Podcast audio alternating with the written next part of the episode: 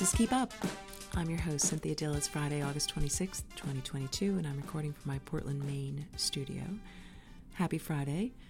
The show is an update on the Cape Elizabeth housing issue, briefly, uh, my interview with Jeff Shedd, and also my comments on a letter submitted by a local business person to the newspaper that the town planner for Cape Elizabeth, uh, her days should be numbered.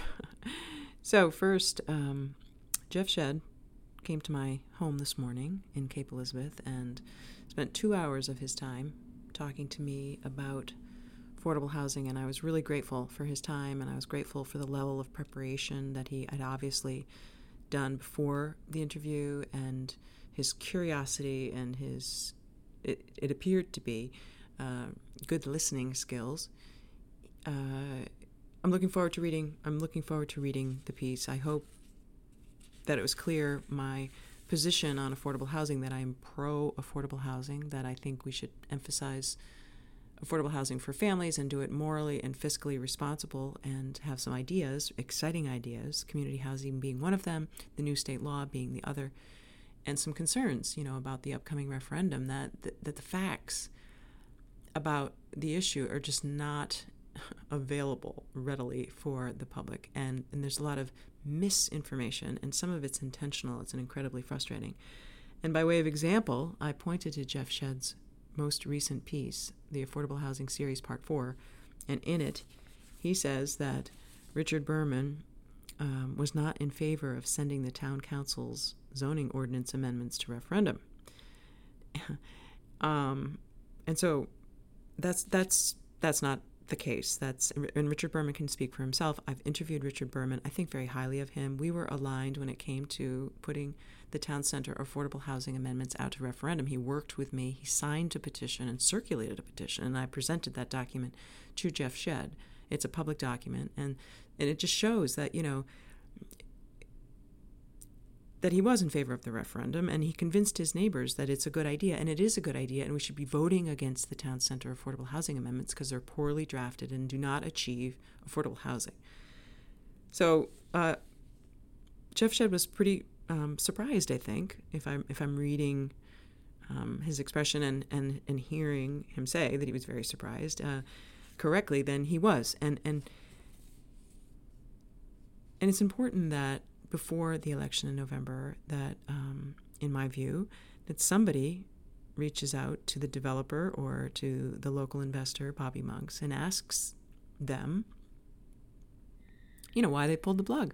Why isn't there anyone just defending the, the project on the merits? Uh, because there's an assumption that it was the political process that drove the developer away. And I don't think there's any evidence to support that assumption. I mean, there was no overwhelming, overbearing campaign. They, they, the developer got a vote out of the town council in less than a year, and and we could have had a referendum shortly thereafter, within a couple months, and the developer decided to walk away. So we're left debating the merits of a project that is no longer viable, and assuming that the reason why we don't have the opportunity to actually have this in court is because 10% of registered Cape voters signed a petition, and that's just not the case. So I encourage Jeff Shedd and anyone else reporting on the issue to ask the developer, you know, why did you walk away? Why can't you defend? What is so abhorrent about having to just defend the project to the voters at the polls? And um, and I said, I suggested it, that it's just as reasonable to believe that the developer reached the same conclusion that I did, that agrees with me, that this particular project in this town using the numbers that they presented doesn't make sense for the town of Cape Elizabeth. It's not housing that we need, it's not housing that matches up with the comprehensive plan, no matter how contorted the supporters of it try to be. And and and more importantly, the, the public cost greatly outweighs the public good. It's not housing for workforce, it's not housing for families. And we can do a lot better um, with other with other you know ways and there and there are a lot of ways and there are a lot of exciting things on the horizon including the new state law that will allow for the development of affordable housing developments in the town center with higher density and less parking restrictions but would keep intact the zoning ordinances that a lot of people care about in the town center that make for you know a village style uh, feel requiring retail space on the first floor and abiding by all the other zoning regulations that the rest of us in town center have to abide by. There's a 35 foot height restriction. There's a footprint restriction. You know, there's just there's there's certain elements of design that should be uh, either changed for everyone or um, applied equally across the board. So that's what the state housing law does. It doesn't make exceptions. It doesn't not carving out, uh, carving up a zoning law to to just cram in one particular project. It actually applies fairly across the board, and I'm supportive of it. So the the, the Cape Courier um, hopefully will I I hope will publish a correction um, and just in advance of the referendum so that people because it matters you know validation matters and it's important that people know that people like you know Richard Berman did sign the petition to put the town center affordable housing amendments on the ballot and did ask neighbors circulate a petition convince people that it was a good idea because it is a good idea. And if if if Dunham Court that model the town center affordable housing amendments is is the winning idea, then let's have a discussion about the merits and, and instead of just vilifying the people who simply wanted to put it out for a referendum who are now being blamed for the fact that the developer walked. So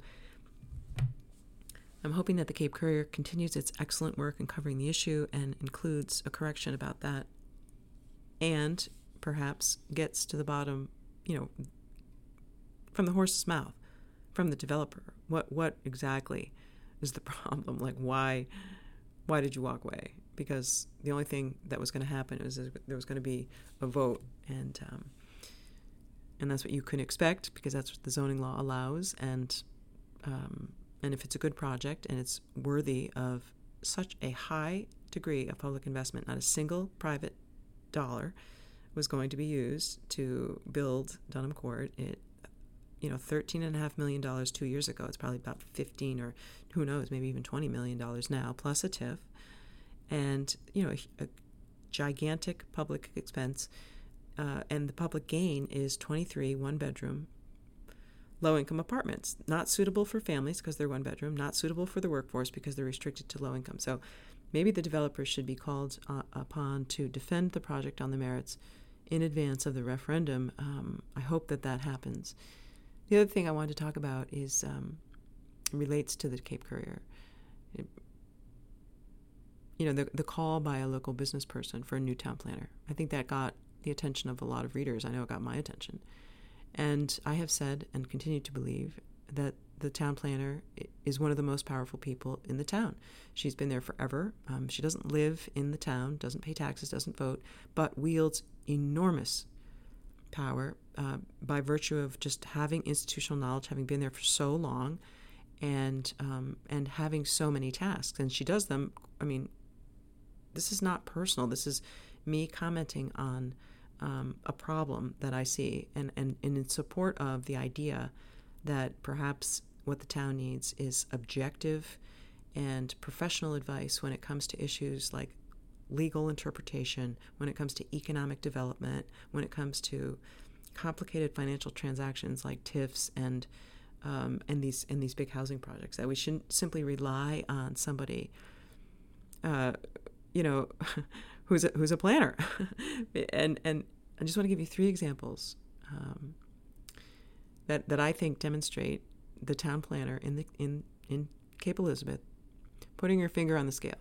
Okay, I think she is is is guilty of she she does a lot of things really well and her performance evaluations I'm sure reflect that. I'm sure there's plenty of people who will come forward and gloat about how lucky we are to have this town planner. But when it comes to affordable housing, um, in my view, she gave a lot of bad legal advice, was the gatekeeper, and and and really put her finger on the scale. And I'm just first to give some concrete examples um, there was a request by a town councilor in May of 2021 um, to provide a summary. The town councilor requested the town planner to provide a summary of the 2019 comprehensive plan, references to affordable housing. So, the you know, for those of you who may not know, Cape Elizabeth had, you know, we have a, a really comprehensive, well written, comprehensive plan that is from 2019. Hundreds and hundreds of hours went into this thing. So much analysis and data. It's it's remarkable. It's actually one of the most interesting reports that I've read uh, as a public document. It's it's it's very well done. And so you, the town planner is asked to provide this um, summary of references, and goes through and, and skips the definition of affordable housing. Which you know, it, now, if you just if you do a search in the comprehensive plan, it gets to page 67 that defines affordable housing as, you know,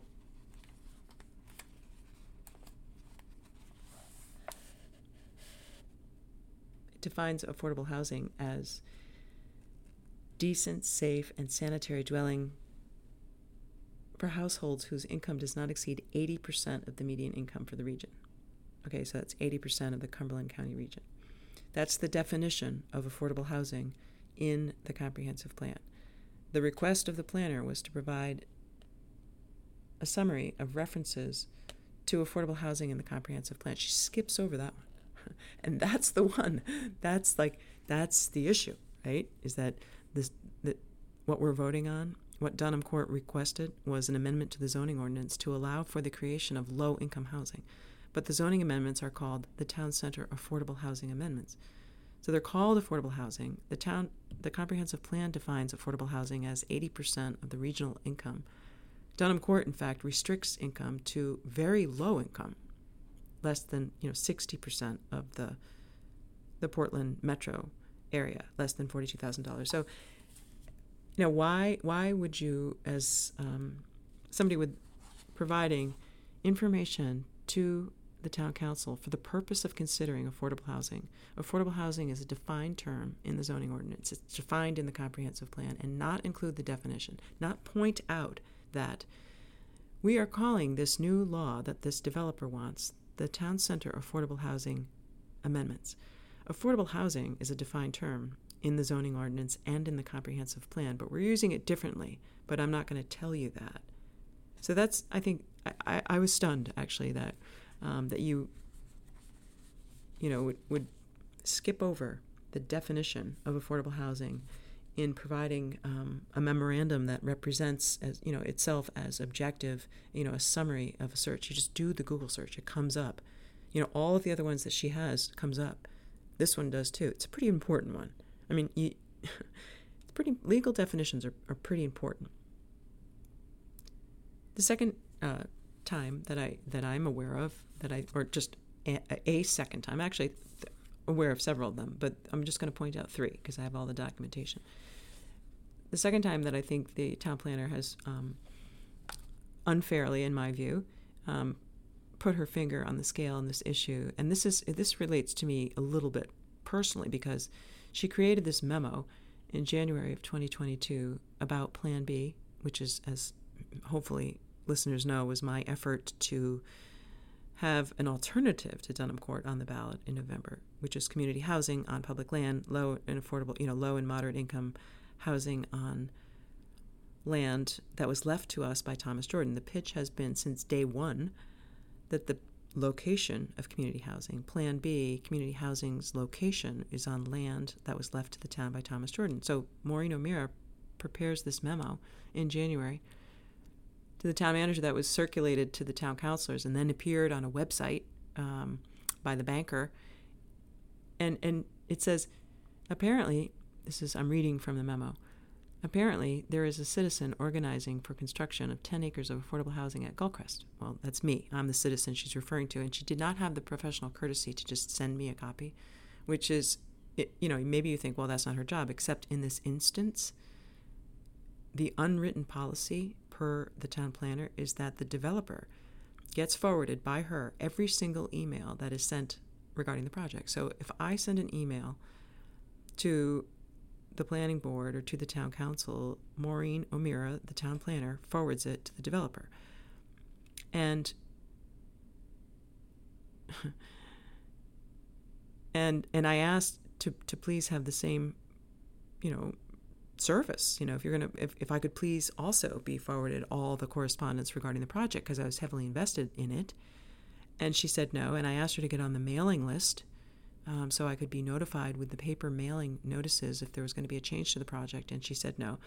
And so even though she wrote this about me, did not send me a copy, and most importantly, depicts a map of Gullcrest that does not include the land left by Thomas Jordan. It excludes it. So so it, it, it purports to show the location of Plan B community housing right on the athletic fields and then makes the case that oh the Gullcrest does have all these environmental problems. Now, um, I that doesn't happen by accident. you know, this is you don't just create a map that excludes the specific area in question um, by accident or why if it is an accident it's a reckless accident. And i am i'm owed an apology. The, the people of the town of cape elizabeth are owed an apology. The town council is owed an apology. This is a grave mistake. A citizen came forward with a plan for affordable housing. Apparently there's a crisis. You know the developer came forward and we had to bend over backwards to change the zoning law. And yet here i have a plan. And instead of helping me get the plan, you know, to the point of consideration. She's polluting the waters by circulating this memorandum that does not show the correct location of Plan B community housing. And I would argue intentionally suggest that it's going to be either like on wetlands to get the, you know, cockles up of all the environmentalists or on the athletic fields. So that's the second instance when the town planner, when it comes to affordable housing, made a mistake. You know, to give her to the benefit of the doubt, it was a, it was a mistake that just seems like it should have been reconciled publicly um, or didn't make a mistake. And the most recent example of the town planner, I think, giving very bad, uh, very non objective advice and counsel to the town council, uh, it, re- it relates to the new zoning, uh, the new state law. And I'm referring to um, a spreadsheet that she prepared. Her name is not on it, but it was prepared to the you know for the purposes of the ordinance committee meeting recently, and shows what she says uh, is an analysis or a comparison of the new law and what basically what we have to do. That's the point. and and, and she says on it just makes complete like misinformation. She says the term multiplex housing should be replaced with multifamily housing. And then she says multifamily housing is allowed in all the growth areas growth areas of the RC, RB, TC, and BA districts. Uh, you know, multiplex housing is not the same thing as multifamily housing. Those are two defined terms in the zoning ordinance. Legally defined terms have meaning. So to say that one should be substituted for the other because of the new state law is just is is not you know that's not correct. It's not accurate at all. What the new state law says is that in municipalities, towns like Cape Elizabeth, where there is allowed multifamily housing, multifamily housing being a defined term, then these new high density and less restrictive parking uh, standards apply. So, in the case of the town center, um, there's a Cape Elizabeth allows for multifamily housing in only two zones: the town center and the business A zone. And so the new state law, at least with respect to affordable housing developments, applies to those two zones. What Maureen's suggesting in her spreadsheet, falsely, is that the new state law somehow requires us to allow for affordable housing developments in multifamily buildings in the RA and the RC zones. And that's just it's just a preposterous contortion of the new law and it's just it's um it's you know it's a big deal. It's it's a big deal. A lot of effort went into this new law. I'll just give you another example of just bad legal advice. She says about the provision that um, 30A MRSA 4364-A1, where it talks about a municipality municipality shall allow on a lot with one existing dwelling unit up to the addition of up to two dwelling units. So then she says that what we have to do is allow a two unit with the same lot size. So that's just wrong. What the new law says is that if you have a single family, you can add up to two additional dwelling units. So that would be a three a total of 3 dwelling units. What Maureen says wrongly, erroneously, is that the new state law would allow for accessory two accessory dwelling units to be added to a single family home. So she just she gets it all wrong and and she shouldn't because you know just to suggest that multiplex housing is the same as multi-family housing in the in in the task of explaining the new state law I mean, obviously, what she's trying to do is expand the areas where multifamily housing should be. And that is her right, but that's not her job. Like, her job is to explain the law. And if she can't explain it, if she doesn't know how to interpret statutes, she should pass. but to just say that, yeah, under the new state law, we have to make now um, multifamily housing allowed in all of the growth areas, and we should just switch out um, the terms in the zoning ordinance. Okay, multiplex housing is is very different than multifamily housing. Multiplex housing is two attached dwelling units. So there's two buildings. Imagine the condos at Colonial Village. Any any housing where there's a front door for every unit. They're attached on the sides, but there's individual units. Multifamily is two or more dwelling units contained in one building. So it's a big building with apartments. It's an apartment building. Multifamily is an apartment building. And what th- these housing zealots and activists, for some reason, believe that there is that there's somehow we have to have multifamily housing in, in suburban towns. I don't know why. There's no study, there's no research to suggest that it's a it's a quality uh, it's a it's a quality or issue or it's good or it so there's no the town of Cape Elizabeth has purposely restricted multifamily housing to two zones. The new state law doesn't say that we have to expand that. Maureen O'Meara, the town planner, suggests in her memo that we do. That's just wrong. And and and so it's important that the facts get out to the public before the referendum. The town center affordable housing amendments were drafted specifically to allow for one specific project that is no longer on the table. It's poorly worded, it, it it's very confusing because it refers to it's called affordable housing and it's not affordable housing by definition. And now it is very confusing because the new state law defines an affordable housing development to include low and moderate income, rent and ownership. And the town center affordable housing amendments also refer to an affordable housing development. So there's just all kinds of confusion and ambiguity they should be repealed. You should vote against the town center affordable housing amendments and be excited if you are pro affordable housing like I am that the new state law, which is much better, you know, you know, it, it, it's better written, it applies fairly, um, and it achieves the goal of higher density and less parking restrictions. It doesn't do away with the other zoning uh, requirements, and most importantly, it empowers the people, the town people of Cape Elizabeth, who own all the single family residents, right? 90% of people own their own homes. Ma- overwhelming majority are single family residents. The new state law allows for the addition of up to two additional dwelling units. So we should be counting, anticipating the growth of the housing supply because of the new state law that doesn't require a substantial public investment to for you know, for for-profit low-income housing.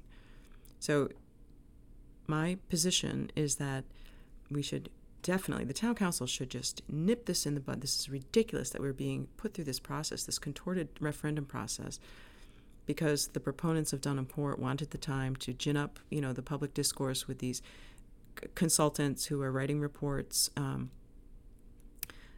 you know, the town council should just put a fork in the town center affordable housing amendments. But if they don't, it doesn't appear that they're going to.